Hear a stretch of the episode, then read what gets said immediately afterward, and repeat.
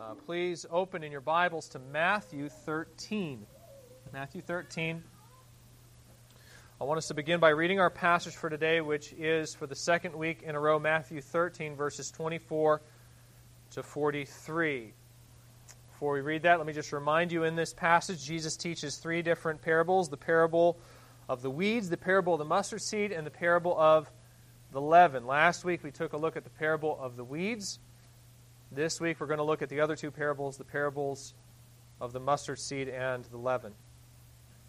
Let's begin by reading this entire section together. Once again, that's Matthew 13, 24 to 43. Matthew says, He put another parable before them, saying, The kingdom of heaven may be compared to a man who sowed good seed in his field. But while his men were sleeping, the enemy came and sowed seeds among the wheat and went away. So when the plants came up and bore grain, the weeds appeared also.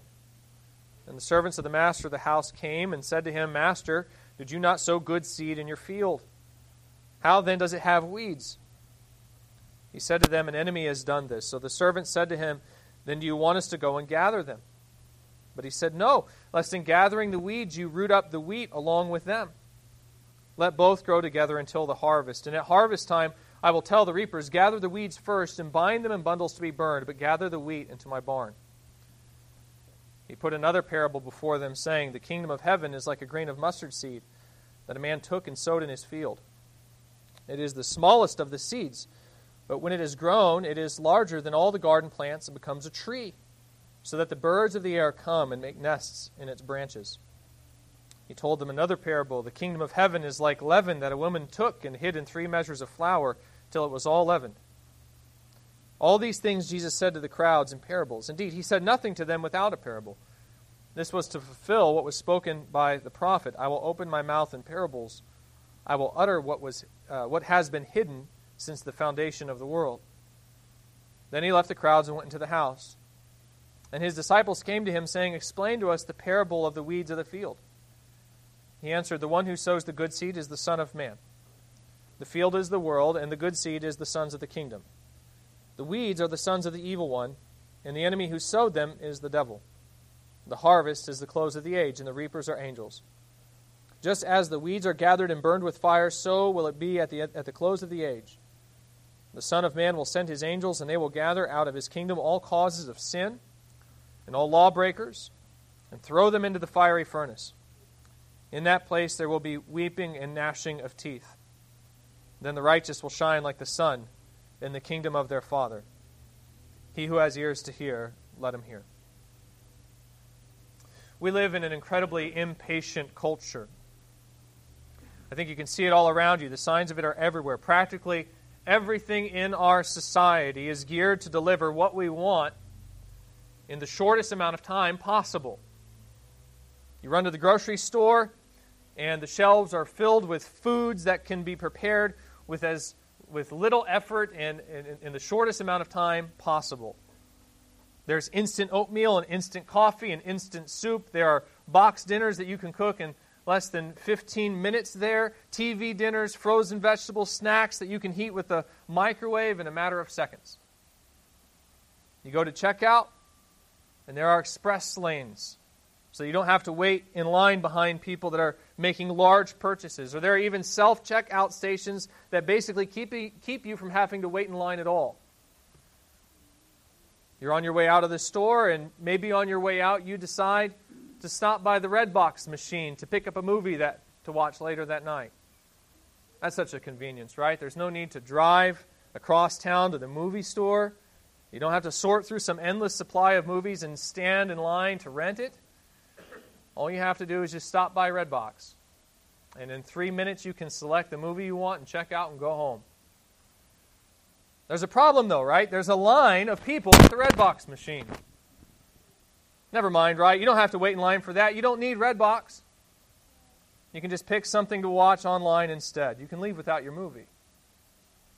You jump in the car, and, and if you're living in a big enough city, you might even jump onto the expressway on your way home. No need to wait in traffic while you're driving. Your spouse decides they want to contact you, and so they send you a text message. The phone dings or buzzes or vibrates, and instantly you have what they wanted to say to you. You don't have to wait until you get home to talk. They don't even have to call you. They just text you and tell you what they wanted to say. But in broken English, of course, because it takes too long to write full sentences. The text says, stop by B of A need dollar sign. That means stop by Bank of America on the way home and pick up cash. Now, that's kind of weird in and of itself. That's an odd request. After all, who demands cash anymore, right? It's much faster to use the credit card reader. All it takes is a swipe, and boom, the transaction is done. Well, unfortunately, some people do still use cash. So you stop by the bank on the way home, grab some cash for your spouse, but that's no big hassle either, right? Because you don't even have to get out of the car. You just drive up to the ATM and have your cash in hand in under a minute. Don't even have to talk to anyone. You come home and flip on the TV while you're putting your groceries away. You decide to turn on the cable news station that broadcasts news 24 hours a day, seven days a week. Again, how great is that, right? You can get the news anytime you want without having to wait. After you put the groceries away, you jump online to check social media where you get instant updates from your family and friends about what's going on in their day. And if you're on a platform like Twitter, you even get those updates in 140 characters or less. No need for details, right? You don't need to know everything that's going on in their life. Just get the gist of it from as many of your, of your friends as you can in as little time as possible so that you're informed about their, your, their lives and move on to the next thing. And we could go on, right? You guys get the picture, don't you? We live in an incredibly impatient culture. Waiting is hard. It's hard to have to wait for the things you want. And if there's any people that should understand this point, it's us. So, how do you do it? How do you wait for the things you want? Last week I said that if you're thinking rightly, if you're thinking scripturally, then you should be impatient for the coming of the kingdom of heaven. That's what you really should be longing for. That's what you should be anxious about, what you should be looking forward to. There's a day coming when the Lord Jesus will return, and when he returns, he is going to remove all causes of sin and lawbreakers, we read last week. That should be an exciting thought to consider right? A world in which there is no sin or evil to destroy or corrupt our enjoyment of God. You should long for the day when the sin that clouds your vision of the glory of God is removed. You should long for the day when the beauty of God is fully manifested over the entire earth, when you get to sit and dwell with Him in unbroken fellowship, soaking in the full blessing of His presence with uninterrupted joy. It's a glorious future that you have in front of you, Christian. And you should be incredibly eager for it to arrive right now. The problem is that it may take a while. In case you haven't noticed, it's been 2,000 years since Jesus promised the coming of the kingdom of heaven. And it hasn't come yet. And that's not unexpected. Jesus predicted this would happen. We saw this in the parable of the weeds last week. When you get into that parable, what you see is that it, it, explains that the coming of the kingdom of heaven and the judgment of that kingdom in particular, the destruction of the wicked and the establishment of righteousness, Jesus said that that would be a slow affair. The common expectation in Israel at this time was that once the Messiah had arrived, judgment would come soon thereafter.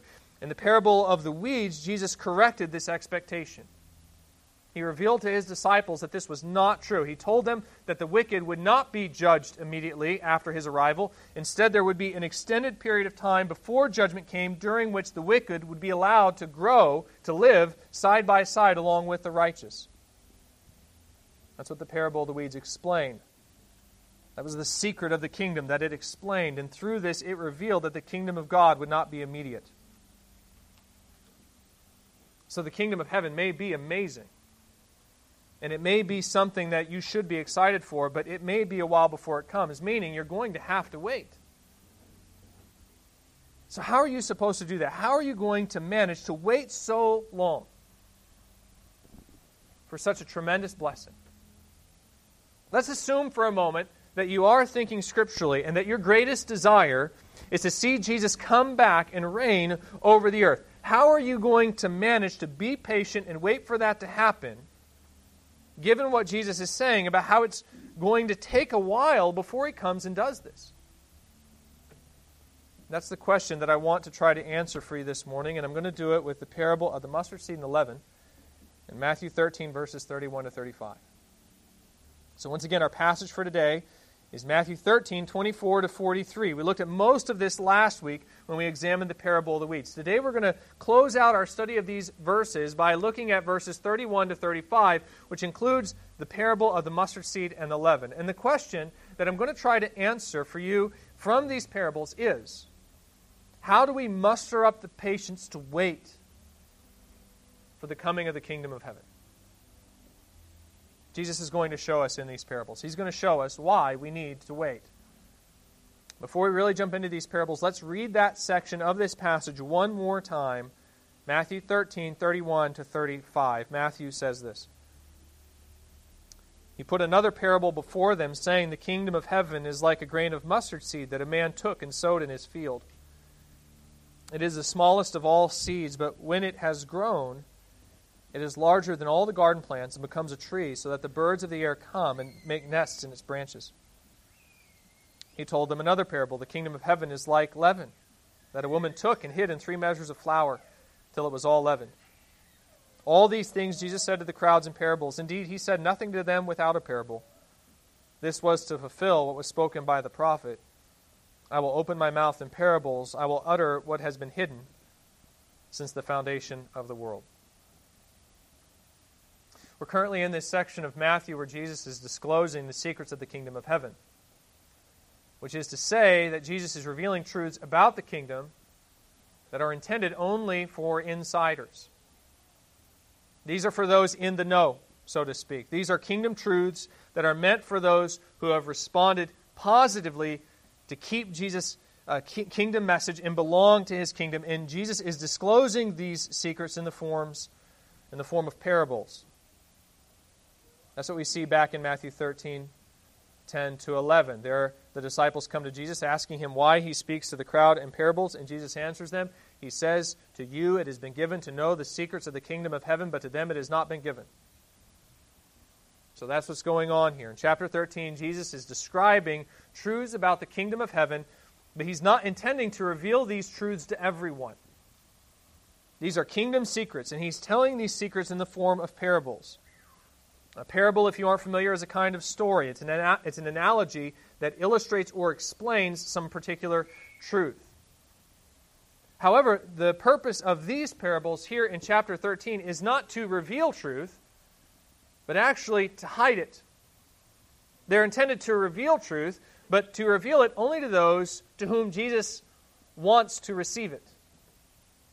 Thus, there's a selective, a selective kind of teaching taking place here in the form of these parables.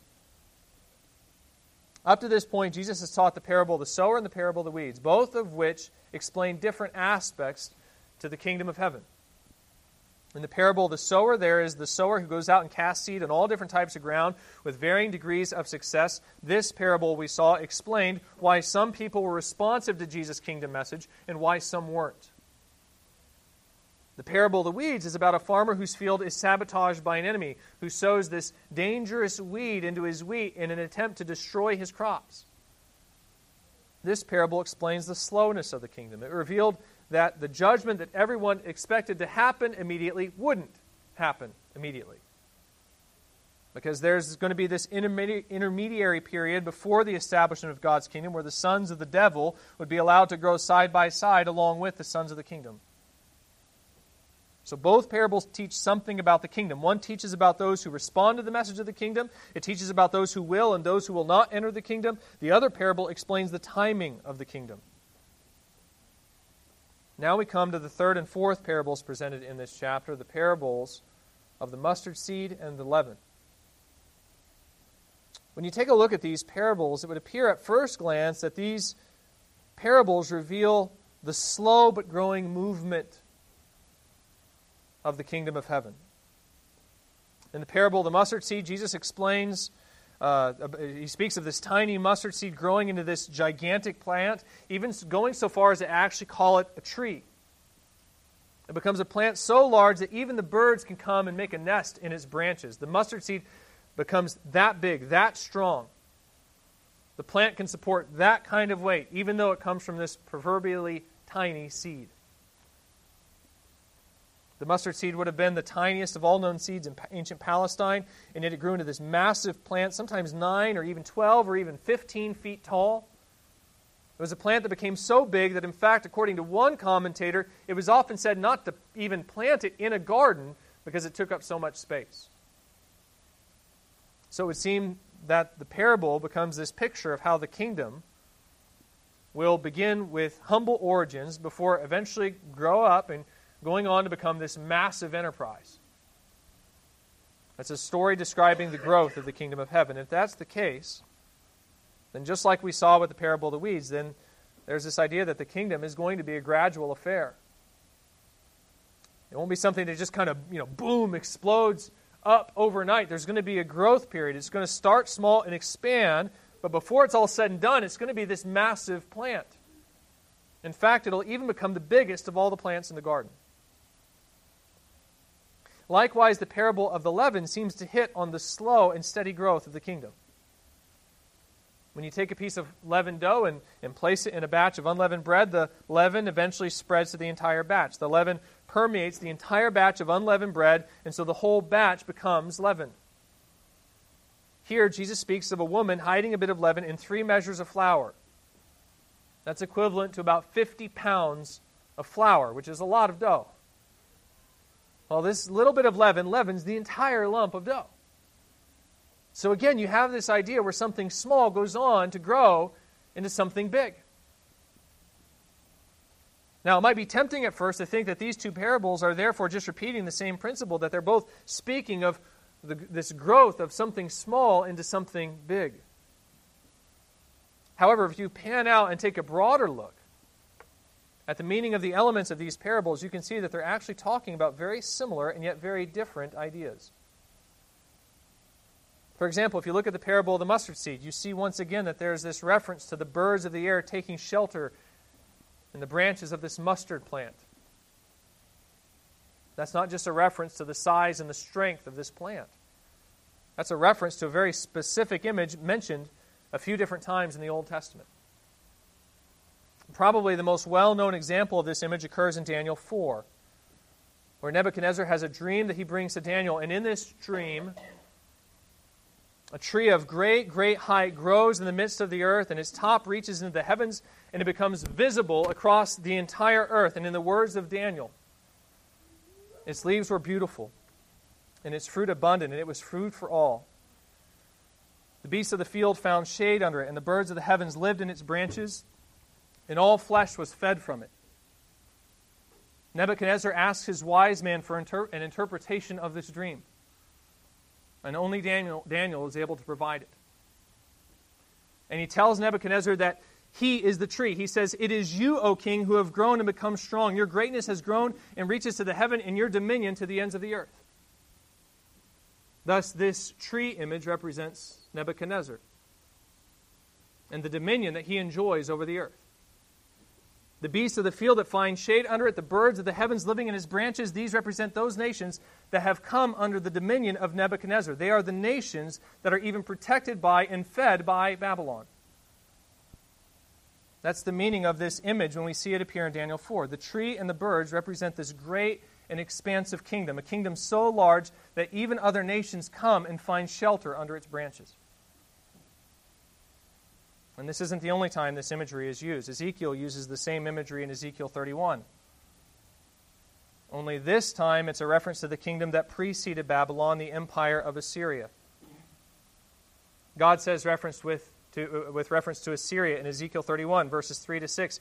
He says, Behold, Assyria was a cedar in Lebanon with beautiful branches and forest shade and of towering height, its top among the clouds. The waters nourished it, the deep made it grow tall, making its rivers flow around the place of its planting, sending forth its streams to all the trees of the field. So it tired, t- towered high above all the trees of the field. Its boughs grew, and its branches long from uh, uh, its boughs uh, grew large, and its branches long from abundant water in its shoots. And then he says, All the birds of the heaven made their nests in its boughs. All its branches, all the beasts of the field gave birth to their young. Under its shadow lived all great nations. So once again, we have this picture of the tree with, this, with the birds nesting in its branches. This is a picture of an expansive kingdom so large that other nations come and live under it. However, as it relates to our verse today, probably the most significant use of this imagery occurs just a few chapters earlier in Ezekiel. If you'd actually go ahead and turn there, Ezekiel 17. Turn to Ezekiel 17 for a moment, verse 22. Again, that's Ezekiel 17, verse 22.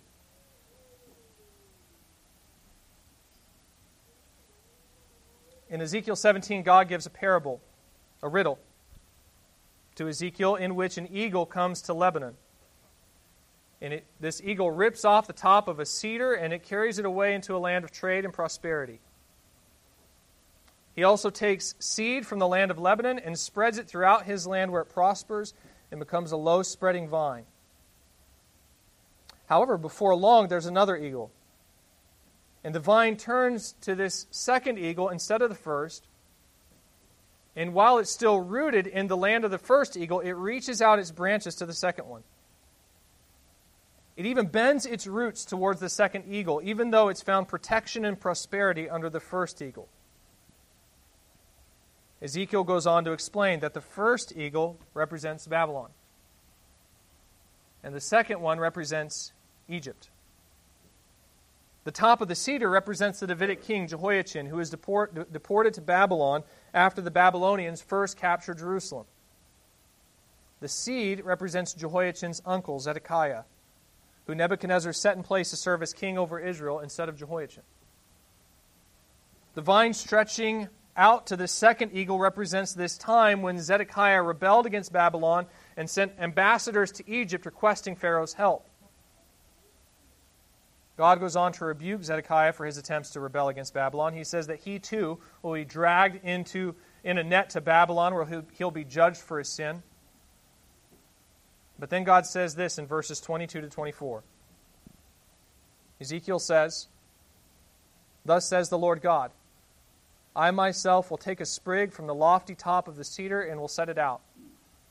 I will break off from the topmost of its young twigs a tender one, and I myself will plant it on a high and lofty mountain.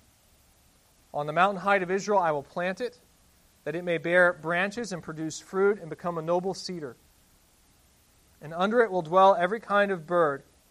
In the shades of its branches, birds of every sort will nest. And all the trees of the field will know that I am the Lord. I will bring low the high tree and make high the low tree, dry up the green tree and make dry and make the dry tree flourish. I am the Lord, I have spoken, and I will do it. I wonder, can you guys get a sense of what God is referring to there in that passage? Can you see what he's starting to reference there?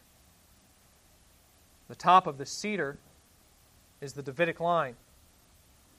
And God says He's going to take just a sprig from the very top of this treetop and He's going to plant it in Israel where it will become this great and magnificent kingdom. Can you guys see this? This is what Isaiah referred to as the shoot from the stump of Jesse. This is the Messiah, the Davidic king, who would establish a kingdom that would span across the entire earth. That's what this passage in Ezekiel is talking about. So, flash forward to our verse where Jesus talks about a mustard seed that grows into a tree. And keep in mind, this isn't just a mustard plant, it's a tree, he calls it. He goes out of his way to call it a tree, even though it's a plant. And what do you think he's referring to here? He's talking about this global kingdom that's going to be established under his reign. The kingdom is going to start small, like this mustard seed, but before it's all said and done, it's going to be this expansive kingdom, a kingdom so large that other nations will come and even nest in its branches. So, if we're trying to understand the meaning of the mustard seed, it's not just about the slow and steady growth of the kingdom. Rather, it's about the coming size of the kingdom.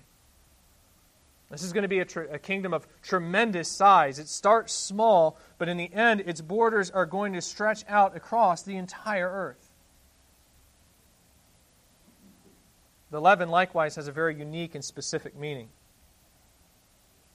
It may be tempting to assume that the leaven here is a reference to evil spreading throughout the body of Christ. And some leaven is sometimes referred to in New Testament passages that speak about the spreading of evil.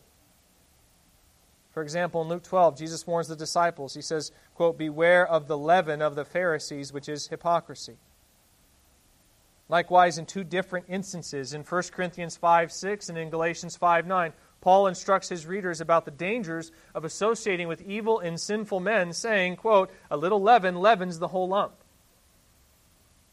The idea in all three passages is that if a person is not careful, then the uh, corruption of others will spread to them like leaven in a lump of dough. Passages like these can lead us to think that this is what Jesus is saying with, the, with this parable. He's warning his disciples that evil will eventually pervade and corrupt the church. That's the small thing expanding out into the big. A little bit of evil will eventually corrupt the entire body of Christ. The implication being, of course, that the disciples need to be watchful. They need to guard themselves against this corrupting influence. But if you notice here, Jesus says, and hopefully you're back in Matthew 13 here. If you notice here, Jesus says that the kingdom of heaven is like the leaven, not the lump of dough. And Jesus doesn't say that the kingdom of heaven is like a lump of dough that a woman took and hid a small measure of leaven in. No, he says it's like the leaven that is inside the dough. In other words, the kingdom of heaven is the one doing the so called corrupting in this passage. It's spreading throughout the dough. Leaven isn't a symbol of evil in this parable, it's a symbol of the influencing effect of the kingdom. It's a picture of how the kingdom will expand and grow. In fact, if you stop to think about it, this is how leaven is used in all of the New Testament passages that refer to it. In every single instance, leaven is used with reference to the fact that it spreads, it grows. When Jesus warns about the leaven of the Pharisees, he's warning the disciples not just about their hypocrisy, but, but about the fact that their hypocrisy spreads, it's passed on to others. The same thing can be said with reference to Paul's warnings in 1 Corinthians and Galatians as well. So, the reason Jesus brings up this idea of leaven is not because leaven is inherently a picture of evil. Rather, it's because leaven is a picture of this pervasive spreading influence. The truth is that culturally, leaven was often seen as a good thing in ancient Israel. For example, John MacArthur notes this. He says, When a Jewish girl was married, her mother would give a small piece of leavened dough from a batch baked just before the wedding. From that gift of leaven, the, the bride would bake bread for her own household throughout her married life. That gift, simple as it was, was among, the, was among the most cherished that the bride received because it represented the love and blessedness of the household in which she grew up and that would be carried on into the household she was about to establish. According to MacArthur, one rabbi uh, even once wrote, Great is peace, and that peace is to the earth as leaven is to the dough. So leaven isn't necessarily bad. That's not why people would bring up the picture of leaven to speak of something evil. Rather, it is brought up to speak of something that spreads. Leaven symbolizes influence. In this parable, it represents the eventual pervasive influence of the kingdom of heaven. The kingdom isn't going to start with this overwhelming power, it's going to start small. In fact, like the leaven in this parable, you may not even see it when it first begins. It's practically invisible, and yet, though the actual existence of this kingdom may be hard to pin down, though it doesn't have an incredibly visible presence, its effects will be felt if it's given enough time. So these parables really aren't talking about the same thing. Yes, they're both talking about the idea that the kingdom is going to experience this slow and steady movement from insignificance to significance, that it's going to grow, grow from something small into something big, but they're not repeating each other. They're actually talking about kingdom growth from a different perspective. The parable of the mustard seed speaks of the expansiveness of the kingdom. It will be a kingdom whose domain eventually incorporates all the nations of the earth. The parable of the leaven, though, speaks of the growing influence of the kingdom. It's a kingdom that will permeate and spread its influence, its culture, so to speak, throughout the entire earth. That's what it would seem these parables are teaching at first glance. And if we were to stop right there, I think there would be enough for us to chew on for a while. Again, we're living in an incredibly impatient culture, and what these parables teach us is that we as disciples need to have patience for the kingdom of heaven. It's very easy for us to allow the impatience of our culture to bleed into our own thinking. Really, if we're being honest with ourselves, then we can probably admit that it probably already has, right? It's infiltrated the church. It affects the way we think about the kingdom of God. Ours is a microwave Christianity that expects instant results. We expect churches to constantly double their membership, for instance, or their failures. We expect someone to accept Christ right there on the spot. They need to walk the aisle, pray the prayer right then and there, or else we're not evangelizing effectively. Even in our own sanctification, we expect instant results. We, we pray to God to help us with some sin, and then if it doesn't happen right away, we start to wonder if maybe we prayed the right way. We start to wonder if maybe God didn't hear us, or maybe we misunderstood what we should be asking for. These parables can remind us that we should probably adjust our expectations. They tell us, for instance, that we're not going to win the world for Christ in a generation. And yet we can know that if we're only patient, then the kingdom will advance, that it will continue to grow and prosper. These parables can do that. They can call us to take our eyes off of the results and simply focus on being faithful. They can call us to stop thinking that just because something doesn't work right away, doesn't mean it's broken. They can call us to be patient. These parables can also give us confidence as we seek to advance the kingdom through the evangelization of the lost. Jesus told us that we would be rejected, that rejection should even be expected on our mission, that rejection would even come to characterize our mission. And this can be a disheartening thing to experience, to share the gospel and be told no thank you over and over again. That can be really discouraging. It can even make you want to just quit sharing Christ altogether. These parables can remind you that there are always reasons to keep at it, to keep pressing on in the work of the Great Commission, because while the results may not be inevitable or, or, or be in, immediate, uh, the results are inevitable. There will be results. You may share the gospel a hundred times before anyone expresses any interest. But someone will eventually express interest, and the kingdom will advance. In fact, you may even share the gospel with someone a hundred times before they express a desire to respond to it. But understand that through that process, you're sowing seeds that may eventually bear fruit. When you share the gospel with them for the first time, the kingdom may grow slowly, but it will continue to grow. So just persevere, keep going. The fruit will eventually come. The parables can teach us that. And if we accept these parables at face value, I think they can also give us hope. Last week I explained that we should look forward to a world that is dominated by righteousness, but that can be hard to do. Right? I mean, after all, when we look around, I don't know about you, but when I look around, I see evil proliferating across the earth. And when, when we see that, we can get easily discouraged and wonder is Jesus ever going to act? Is evil ever, I mean, is it possible that, that evil is going to win the day? Well, these parables remind us that the answer to those questions are yes, Jesus will act, and no, evil will not win the day. They remind us that as bad as things look right now, they can improve, and they will improve. And that gives us hope in the present darkness. These parables can do all of these things, and all of these things are true. These parables do speak of the expanding domain and the influence of the kingdom of heaven. And they do teach us to be both patient and confident in our efforts to advance the kingdom of heaven. And they show us that we can have hope in the midst of a perverse and wicked generation. We can look forward to the coming redemption of this fallen world, even when it looks like evil will win. But there's something else going on here as well. Something that I think greatly enriches the significance of these parables. I have to tell you, it was something that I never noticed until I started to study these parables. And it comes from this explanatory statement that Matthew adds in verses 34 to 35. Look there and let's read that statement one more time. Matthew says, All these things Jesus said to the crowds in parables. Indeed, he said nothing to them without a parable.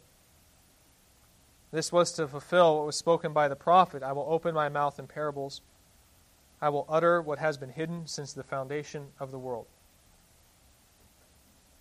I have to tell you, to be completely honest, these parables have always presented a little bit of a problem for me. I don't know about you, but they have for me. And the reason is because the lesson they teach seems to go so contrary both to our experience and to so many passages that we find in the Scriptures. After all, they can make it seem as if the kingdom is going to grow and spread and gradually come to dominate the earth. And, I'm, and on one hand, I mean, I guess we can see that happening. After all, Jesus started with just 12 committed disciples, and it's certainly exploded beyond that, right? Now, culturally speaking, Christianity went from being this isolated, heretical Jewish sect to the dominant world religion. Supposedly, some 2.2 billion people of the approximately 7 billion people on this planet identify as Christians. That's almost a third of the world's population, and it makes Christianity the largest religion in the world today. It's a faith that certainly spans the globe. So you can perhaps see how the parable of the mustard seed has been fulfilled and is being fulfilled. And its influence extends even beyond that. Right? Christianity helped to transform Western Europe from a land of largely populated by unenlightened barbarians into a continent that tends to lead the world in things like education and human rights. Even though many in the world reject Christ, no one can deny that those nations that have been touched by Christianity have seen their nations influenced for the better. So perhaps you can see how the parable of the leaven is being fulfilled in the world as well. Christianity has tended to have a positive influence on the culture that it comes in contact with, even in, with those outside the church. But I have to ask you guys does it really seem like there's just this inevitable, steady march towards victory going on? I mean, if you were to look around you right now, would you say on the whole that the church is growing? Would you say that it's this expanding mustard seed? Can you even say that it's having a leavening effect on our culture, let alone the entire world? So there are supposedly 2.2 billion people on this planet that identify as Christians. Do you think that that number is anywhere close to accurately reflecting the number of truly regenerate people walking this earth? How many do you think there really are of that number? Would you say maybe 10% of that number? Maybe 25% of those who claim Christ? Let's be gracious. Let's say we took half that figure and say that even 50% of the people claiming to be Christian are truly born again. That's about 1 billion believers, or about 14% of the world's population. In 2,000 years. Don't get me wrong, 14% of the world's population is nothing to scoff at. I mean, to go from 12 followers to a billion, that's incredibly remarkable growth. But can you really say that the kingdom of heaven is permeating the entire earth? Can you really say that the kingdom of heaven is dominating the earth when, at least by my estimation, by extremely generous estimates, I think only about 3 out of 20 people believe? What do you do with this? And even more than that, how do you reconcile these parables with passages that clearly indicate that Christianity, at least in the present age, will not dominate the earth. I think of statements that Jesus has made earlier in this very gospel as he's preparing to send his disciples on a mission in chapter 10. He actually tells them that they're going to be hated by the world. And really, the picture he paints in that chapter is one mostly of persecution. Back in chapter 5, he even goes so far as to say that persecution is a sign of godliness, that it's a mark of genuine righteousness. So it doesn't seem that Jesus was expecting this hugely popular response to his message. In fact, at the end of the Sermon on the Mount, Jesus even says that the gate is narrow and the way is hard that leads to salvation, and there are few who find it. But the gate is wide and the way is easy that leads to destruction, and there are many who enter into it. How do you reconcile passages like that with this parable? Even in the parable that we studied last week, the parable of the weeds, it's clear that there's going to be an abundance of unbelievers right up until the very end of the age, right? How do you reconcile that kind of data and, and these kinds of scriptural statements with the message communicated here in these parables? And to be completely honest with you, I didn't really know the answer to that question until I started digging into these parables. But then I began to look into this statement that Matthew makes in verses 34 and 35, and they started to make a lot more sense. Let me show you why that is. And just, I'm just going to give you a heads up. We're starting to run a little short on time here, and there's a lot to say, so I'm going to make this explanation as brief as I possibly can. And if for some reason you're not tracking with me here, you can maybe ask me to clarify after the service. I'd be happy to answer any questions you may have. That being said, take a look at this here in verses 34 and 35. Matthew says that Jesus spoke to the crowds in parables. In fact, he wouldn't say anything to them at all without a parable, and this fulfilled what was written by the prophet I will open my mouth in parables, I will utter what has been hidden since the foundation of the world. So you read that and you go, okay, that's interesting. I wonder where it says that. Where does it predict that the Messiah would speak in parables. And this takes you back to Psalm 78 2, where you discover that this psalm did not actually predict that the Messiah would speak in parables. In Psalm 78, the psalmist, in this case, in this case Asaph, begins, he says, Give ear, O my people, to my teaching, incline your ears to the words of my mouth. I will open my mouth in a parable, I will utter dark sayings from of old things that have, uh, we have heard and known that our fathers have told us. We will not hide them from our children, but tell to the coming generation the glorious deeds of the Lord and his might and the wonders that he has done. So the psalmist here says he's going to speak in a parable. He's going to tell the people of what God has done, past tense, by the way. And if you read the rest of the psalm, you find out that this is exactly what he does. Over the next 68 verses, the psalmist goes on to retell the deeds of God. To be more specific, he gives a brief history of Israel. And through this history, he recalls how God was gracious to Israel in spite of their rebellion.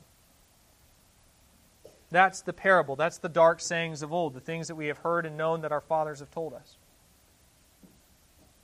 So the psalm didn't actually predict that the Messiah would speak in parables, it was the parable that it spoke of. And this isn't a really big deal. Matthew frequently uses this word fulfill, not in a predictive sense, but in the sense of comparison. This word for fulfill, plerao, it means simply to fill up or complete. And Matthew regularly uses it in this gospel to indicate that Jesus fills up or completes some Old Testament concept. And pretty consistently, he means it to indicate that there's a precedent for the things that Jesus is saying and doing. Uh, Jesus, of course, did, said and did a lot of unexpected things, and Matthew's basically saying, but if you remember, this is just like the time when, and he gives an Old Testament example to demonstrate that although what Jesus was doing was unexpected, he wasn't doing anything new. There was a precedent established for the things Jesus did and said in his ministry. People just tended to overlook those passages. And that's what he's doing here in the quotation of this psalm. Matthew is saying that when Jesus spoke in parables, it was like what Asaph did in Psalm 78. So you look at Psalm 78. And then you say, how is what Jesus doing here in Matthew 13 and in this section, Matthew 13, 24 to 43 in particular, how is this like what Asaph did in Psalm 78? And that's actually kind of tricky. Because Asaph doesn't speak in a parable in the same way that Jesus does in Matthew 13. At least it doesn't seem that way at first. In Matthew 13, Jesus gives these illustrations that are hard to understand without any interpretation. They're cryptic sayings that are hard to decipher. That's not what Asaph does. Asaph says he will speak in a parable. He will utter, quote, dark sayings of old, things that, quote, our fathers have uh, uh, told us. And then he goes on to say that he will speak these things that have been heard and known. And he gives a history of Israel. And so, far from hiding these truths, he actually says that he will not hide them. Quote, uh, from, from, quote, their children, but tell them among the coming generation. That's strange. If the parable is not cryptic, if it's not meant to hide a truth, then how is it still a parable? And how is it like what Jesus is doing here in Matthew 13? Well, the answer comes from the meaning of this word parable, which is a bit hard to define because a parable is a story, but it's a, it's a symbolic story with a hidden meaning. And in fact, another word that you could use for it, one that would be very close in meaning, is the word riddle. A parable is a bit like a riddle. And in Psalm 78, this is what the psalmist says he will speak.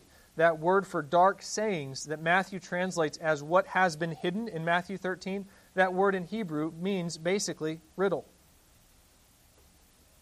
Point is, the psalmist is uttering a story that's perplexing.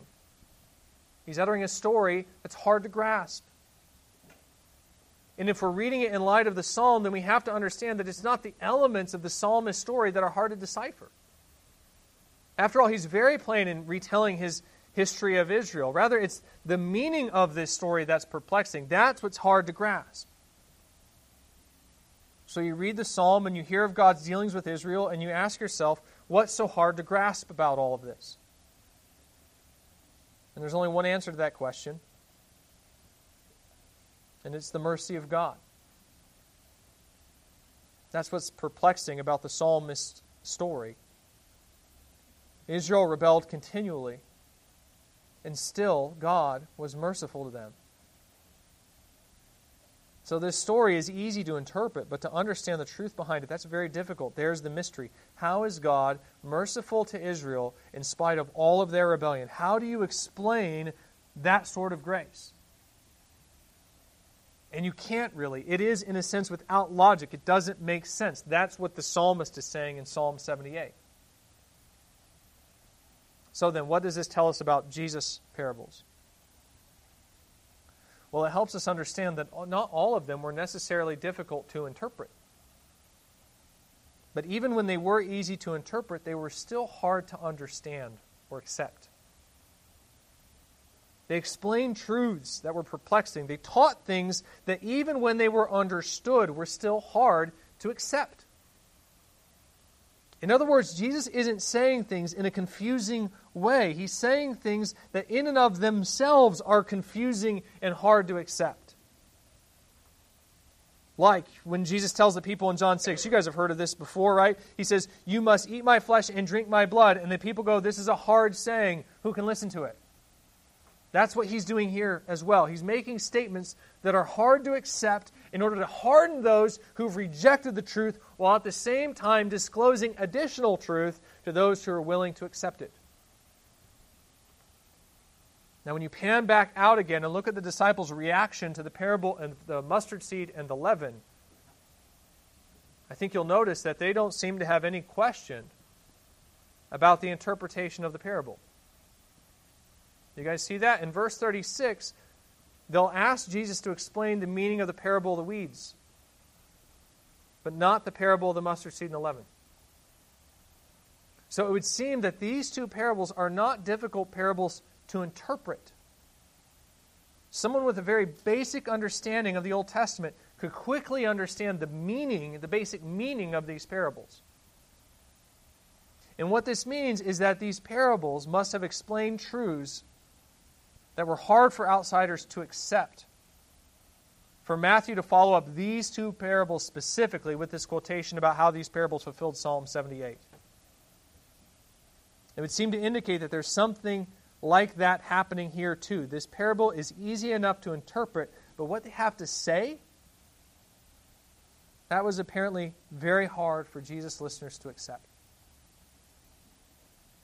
So, what was so hard to accept about these parables? Think about it for a minute and consider that these two parables are grouped with the parable of the weeds in verses 24 to 30. Consider as well that the psalmist, what the psalmist had to say in Psalm 78, and how the principles revealed in that psalm might play out here as well. Think once again, what did Jesus say was going to happen in the parable of the weeds? He said that judgment was going to be delayed, right? That it wasn't going to take place right away. Now, what does Jesus say about the kingdom of heaven in the parable of the mustard seed and the leaven? Or, maybe to give you a hint here, who is the kingdom of heaven going to affect according to these parables? The birds of the air taking refuge in the branches of the mustard plant, who are they? Who do these birds represent? Again, we've seen it's the nations, right? The leaven is going to spread into the whole lump. What's that a reference to? Where is this leaven spreading? It's going out into the entire world, right? In other words, the picture we have in these parables is not of the Messiah destroying the nations, it's of him including them in his kingdom. They're nesting in the branches of his kingdom. They aren't being destroyed by him, they're being transformed by him. So then, who's going to benefit from the slow and steady advancement of the kingdom of heaven? Or to put it another way, who's going to receive the benefit of the delay in the Messiah's judgment? It's going to be the nations, right? It's going to be the Gentiles.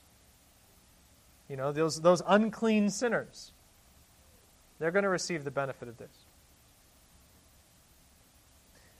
And can you begin to see how what Jesus is saying here, even when it was clearly understood, would have been very hard for the self righteous Israelite, for the very type of Israelite who rejected Jesus' message? Can you see how it would have been very hard for them to accept?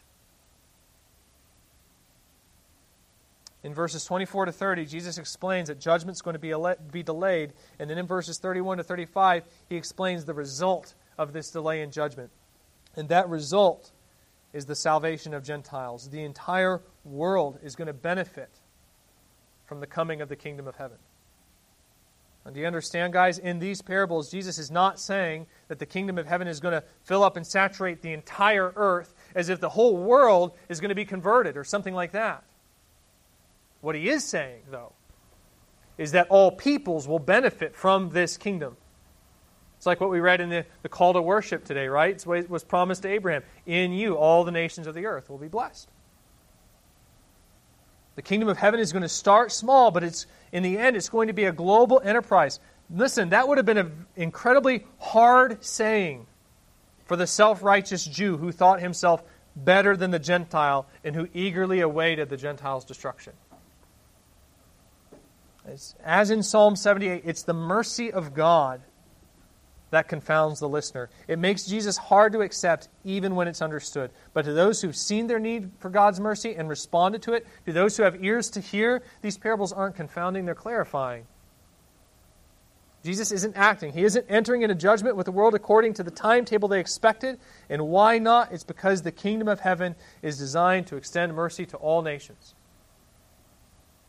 That couldn't have happened if Jesus entered into judgment right away. The gospel hadn't yet gone out to the nations. So if Jesus judges the earth immediately, they would have all been destroyed. But in making this delay, their salvation becomes possible. A self righteous Israelite couldn't accept that fact. But a guy like Matthew Levi could. The poor in spirit, they can understand this. So these parables actually answered questions for the unrighteous. But for the self righteous, it only made Jesus' message more perplexing. It only made his message harder to accept. So at the beginning of today's message, I asked this question How do we wait for the coming of the kingdom of heaven? And suppose we do have a zeal for God's righteousness. Suppose we have a holy longing to see the glory of God manifested and exalted across the entire world. How then do we still manage to find the strength to wait? The answer is right here it's in the mercy of God. We learn to wait by being merciful. It's by being merciful. I want you guys to understand something. My job as a preacher is to see you formed into the image of Christ. And what that means is that I must exhort you to think like Christ to take on his way of thinking. And so when we come to passages like the parable of the weeds, which promise the removal of all sin and lawlessness, I have to urge you to be zealous for righteousness because that's the character of God. So, yes, there is a sense in which you should eagerly await the coming destruction of evil because that's what God longs for. And so you should as well. Well, here's the other side of that coin. If you're going to be like God, then you must not only have a zeal for righteousness, but you must also be merciful. The picture that we have in Scripture, it's as if the bow of God's wrath is constantly stretched back and ready at any moment to be unleashed upon the wicked. And it's only by an incredible feat of power that he keeps that bow cocked back and doesn't let it go. So then, what is that power? What keeps him from releasing that arrow and letting the full force of his fury fly? Well, it's his mercy.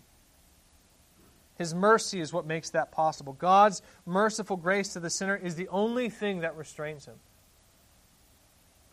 See, there's a sort of tension in God between his desire for justice on the one hand and his desire to extend grace on the other. Both of those qualities exist in God. And so, if you're going to be like him, if you're going to be like Christ, then there must be a mixture of these qualities in you as well. So, should you long for the destruction of evil? Yes, absolutely. But you should also long to see grace extended to the wicked as well. It's a both and. You must learn to hate evil and yet love the sinner. And if you can learn to think like that, to view the world through this sort of paradigm with these two characteristics in mind, both justice and grace, not just the one or the other, but both of them together, then it is then that you'll begin to think about sin and evil in the same way that God does. And it is then that I dare say that you will also begin to truly comprehend the beauty and also the mysterious and all awe inspiring majesty of God. Listen, guys, our God is not a simple God. He is himself a kind of parable, an enigma. There's a wisdom and knowledge in God that is simply too wonderful for us, too high for us to understand. But if you can get these two ideas down and start to live them out, then you'll not only glorify God, but you'll also worship. Let's pray that God will help us to grasp this tension between His justice and His mercy in our own hearts so that we might glorify Him through our worship. Let's pray.